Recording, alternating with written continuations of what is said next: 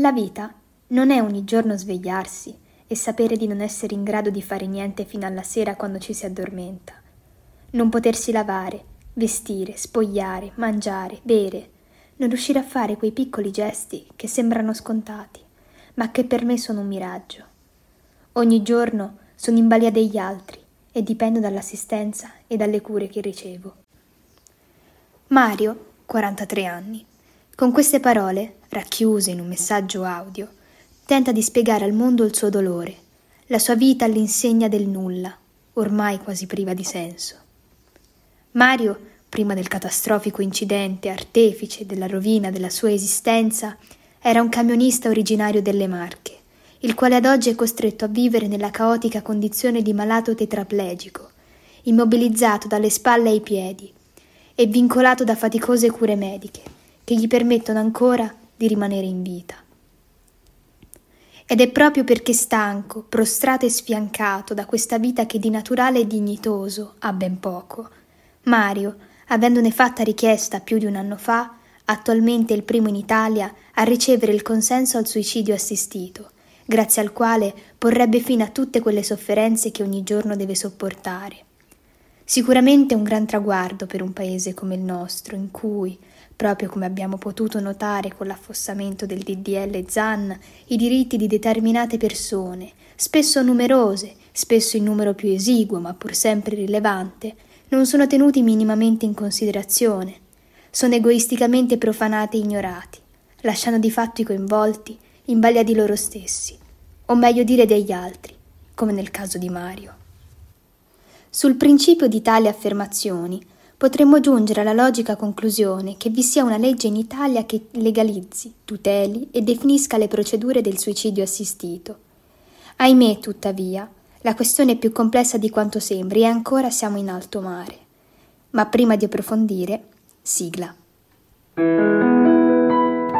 Martedì 30 novembre 2021. Frame. Il primo suicidio assistito in Italia. La storia di Mario cura di Giulia Pezzella. Dunque, per schiarirci le idee, occorre fare qualche passo indietro fino ai primi mesi del 2017. Nel febbraio di quell'anno Fabiano Antoniano, noto col nome d'arte di DJ Fabo, anch'egli malato tetraplegico, con un suicidio assistito muore in Svizzera, accompagnato e patrocinato da Marco Cappato, esponente dell'associazione Luca Coscioni. Quest'ultima, fondata nel 2002, si occupa di promuovere l'affermazione delle libertà civili e dei diritti umani, fra i quali l'eutanasia, di cui dopo faremo il punto, e la legge sul suicidio assistito. A pochi giorni dalla morte di Fabo, Cappato si autodenuncia per aiuto al suicidio. La Procura di Milano si trova, potremmo dire, quasi costretta ad accusare Cappato, dando così inizio al suo processo che troverà conclusione soltanto nel dicembre 2019, più di due anni dopo, e che porrà sotto i riflettori l'immagine di Cappato commosso per la sua assoluzione. Appellandosi proprio a questa vicenda, Mario, con l'ausilio di avvocati e familiari, 14 mesi fa effettua la richiesta all'Asur Marche ossia l'azienda sanitaria unica regionale, che vengano verificate le sue condizioni fisiche e psicologiche al fine di usufruire della morte tramite suicidio assistito. Per accedere a tale servizio è necessaria tuttavia la presenza di quattro requisiti fondamentali, sanciti a suo tempo dalla consulta e utilizzati nella pratica di giudizio nel, del caso Cappato Antoniani. Innanzitutto, l'individuo in questione deve essere affetto da una patologia irreversibile, fonte di sofferenze psicofisiche intollerabili.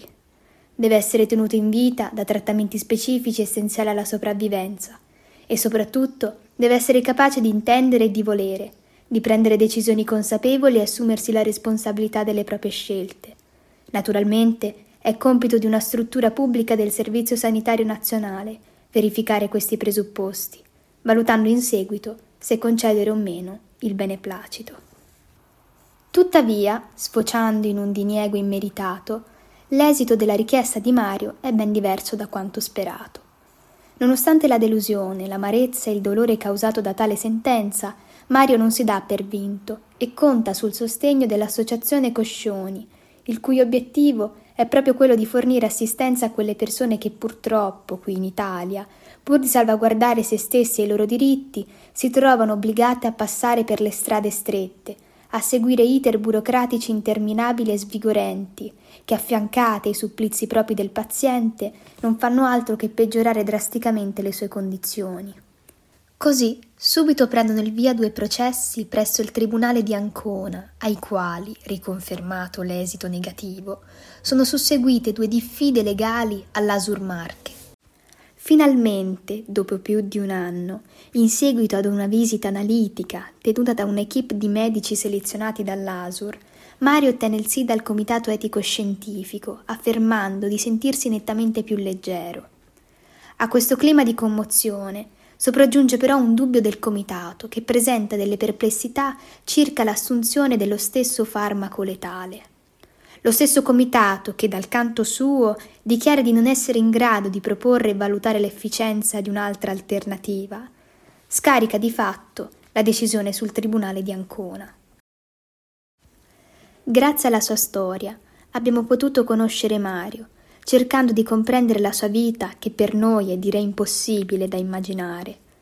L'Italia è ricca di persone come Mario, malati che vorrebbero soltanto porre fine alle loro sofferenze, che non vengono tutelati dal loro Stato e che, nella maggior parte delle volte, sono costretti ad andare a morire in altri paesi in cui il suicidio assistito è legale, come la Svizzera, l'Olanda, il Belgio, il Lussemburgo, la Colombia, il Canada e cinque stati americani, affrontando spese dal calibro elevatissimo e che non tutti possono permettersi. Si crea così un'ulteriore difficoltà e disparità, quella economica. Al momento su spinta dell'Associazione Coscioni, il Parlamento italiano si sta impegnando a formulare una proposta di legge sul suicidio assistito, eppure la strada è ancora lunga. Il DDL, previsto in aula il 22 ottobre, è slittato fino al 29 novembre a causa dei pesanti rinvii del centrodestra. Certamente anche il Vaticano si è espresso circa questo argomento, dimostrandosi, come del resto potevamo aspettarci, assolutamente contrario e proponendo invece di alleviare le sofferenze di questi malati con le cure palliative, poiché la vita è e resta valore indisponibile, sempre e comunque, come dichiara l'avvenire. Nel frattempo, da luglio a settembre 2021 è stata lanciata, sempre dagli esponenti dell'Associazione Coscioni, una raccolta di firme, cui hanno aderito più di un milione di persone, per votare un referendum sull'eutanasia legale nella primavera 2022 quindi, probabilmente, nella bella stagione del prossimo anno, verranno chiamati tutti i cittadini maggiorenni a esprimere la loro preferenza sull'eutanasia, atto distinto dal suicidio assistito, in quanto prevede che sia un medico a procurare intenzionalmente la morte del paziente, una volta che quest'ultimo ne abbia fatto esplicita richiesta. Tutto ciò che al momento possiamo fare è attendere che la giustizia faccia il suo dovere, per rispetto di coloro che, pur essendo stata donata loro la vita, adesso preferiscono togliersela. Vi ringrazio di avermi ascoltata fino a questo punto e vi do appuntamento al prossimo martedì per una nuova puntata di Frame. Buona settimana.